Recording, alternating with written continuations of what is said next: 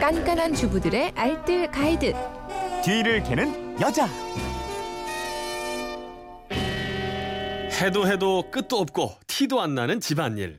티나고 광나고 알차게 바꿔드리는 시간입니다. 일요일 판 뒤를 캐는 여자. 오늘도 뒤캐녀 곽지연 리포터와 함께하겠습니다. 안녕하세요. 네, 안녕하세요. 자, 일주일 총정리편으로 꾸며드리고 있는 일요일 판 뒤를 캐는 여자. 아, 오늘도 저이 시간 기다렸었던 분들이 굉장히 많을 텐데요. 월요일부터 쭉 네. 한번 정리해 보겠습니다. 월요일에는 우리 저 빙수 기계 없이 빙수 만드는 방법 알아봤었죠? 네. 빙수를 만들기 전에요. 먼저 우유를 얼려 주셔야 돼요. 네.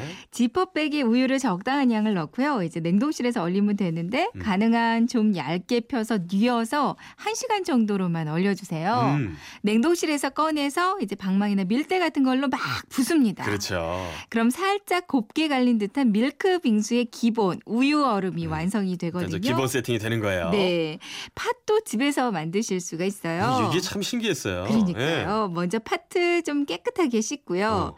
큰 솥에 팥과 물을 넣어서 10분 정도 부르르 끓여주세요. 음. 그러니까 첫 번째 끓인 물은 반드시 버리고요. 그렇죠. 다시 물을 팥 양이 한 서너 배 정도로 넉넉히 붓고요. 1시간 정도 푹푹 삶습니다. 네. 이제 숟가락 등 쪽으로 팥을 이렇게 눌러봤을 때 잘 뭉그러지면 잘 삶아진 거예요. 네. 압력솥으로 하시면 시간을 훨씬 줄이실 수 있고요. 음. 이제 한 김 식혀서 일회용 장갑을 끼고 손으로 살짝 주물러서 으깨줘도 되고요. 음. 핸드 믹서기로 살짝 갈아주시면 그렇죠. 됩니다. 여기다가 이제 또 단맛이 나야 되잖아요. 네. 설탕 넉넉히 넣고요. 소금도 약간 맛 보면서 넣어주세요. 네. 그리고 나서 졸이면 되는데요. 이 설탕의 양을 확 줄이고 꿀이나 올리고당을 마지막에 넣으셔도 됩니다. 달달하게 이제 완전히 식으면 냉장고 안쪽에 넣어두고 아. 팥빙수 해드시면 되겠어요. 팥을 집에서 만드실 때 꼭 신경 쓰셔야 될 거첫 번째 끓인 그 첫물 음, 맞아요. 네, 반드시 버리시라는 거 잊지 그렇습니다. 마시기 바랍니다. 네, 기억해 주세요. 네, 화요일에는 휴가철 화분 관리 팁 몇 개 알려드렸어요. 네, 우리 사람들과 마찬가지로 식물들도 더위 많이 타거든요. 그렇죠. 그러니까 식물들도 서로의 열기 때문에 짜증이 날 수 있습니다. 그러니까 음. 식물 간의 간격을 좀 넓혀주시고요. 발코니와 거실 통하는 쪽에 문은 좀 열어두는 게 좋아요. 집을 비울 때는 해가 되지 않는 그늘 쪽으로 화분을 옮기거나 아니면 블라인드나 커튼을 쳐주는 것도 좋습니다. 네, 플라워 링거를 만들어주는 방법도 있어요. 맞아. 집에서 링거 만들었어. 네. 예. 준비물은 생수병 하나 그리고 수액 세트 이거 뭐 약국이나 인터넷으로 사실 수 있거든요. 네. 송곳만 있으면 되는데요.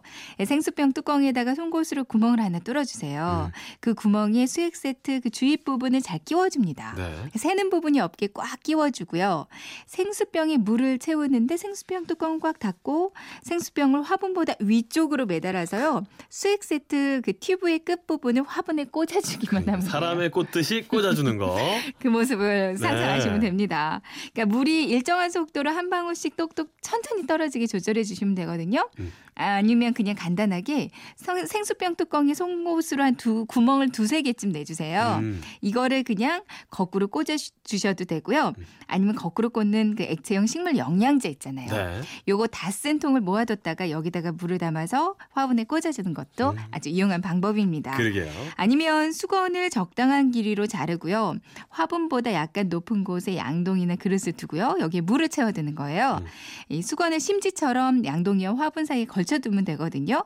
그럼 양동이의 물이 화분 쪽으로 이동하면서 조금씩 물이 공급될 거예요. 흠뻑 젖은 신문지를 흙 위에 올려두거나 이끼를 사서 얹어주는 방법도 있습니다. 좋습니다.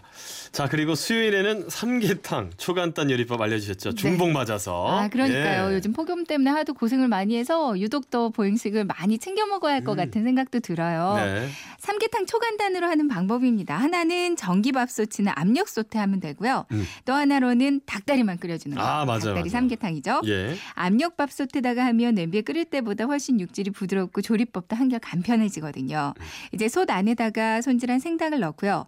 마늘이랑 대파 흰 부분 그리고 후추, 청주 기본으로 넣고요. 네. 인삼, 밤, 대추, 약재 요거는 옵션으로 넣고 뱃속에다가 찹쌀을 넣어줘도 되고요. 아니면 다 끓인 후에 국물에 그냥 찹쌀을 넣고 죽을 끓여도 맛있습니다. 압력솥은 아무래도 물 넣는 게 좀 중요해요. 그러게요. 그러니까 물은 달기 살짝 잠길로 정도로만 부어주면 되고요. 네. 이제 뚜껑을 닫고 압력 버튼을 채우고 센 불로 먼저 끓여주세요. 추가 이렇게 칙 올라오면 음. 불을 줄이고요. 15분 정도만 더 삶아주면 되거든요. 오. 다 삶아졌으면 천천히 김을 빼고 뚜껑을 열어주면 이제 맛있는 아주 야들야들 삼계탕이 완성이 돼 있을. 거예요. 전기밥솥으로 하신다면 재료 똑같이 넣고 삼계탕 기능 버튼 있어요. 요거 하나만 누르시면 워낙 저 됩니다. 기능이 다 잘 돼 있어서 전기밥솥 잘돼 어, 있죠. 예. 그리고 앞서 제가 말씀드린 대로 제가 가장 즐겨하는 닭다리 삼계탕. 네. 요거 만드는 방법이에요. 예. 닭다리만 한번 씻어서 냄비에 넣고요. 음. 양파 한 개 다 썰어 넣고 다진 마늘도 좀 넉넉히 넣습니다. 네. 소금만 적당량 넣고 한 20분 정도만 끓이면 되거든요. 음. 여기다가 인삼이랑 대추 넣어도 되는데 안 넣어도 나름 삼계탕 맛이 아주 훌륭해요. 오.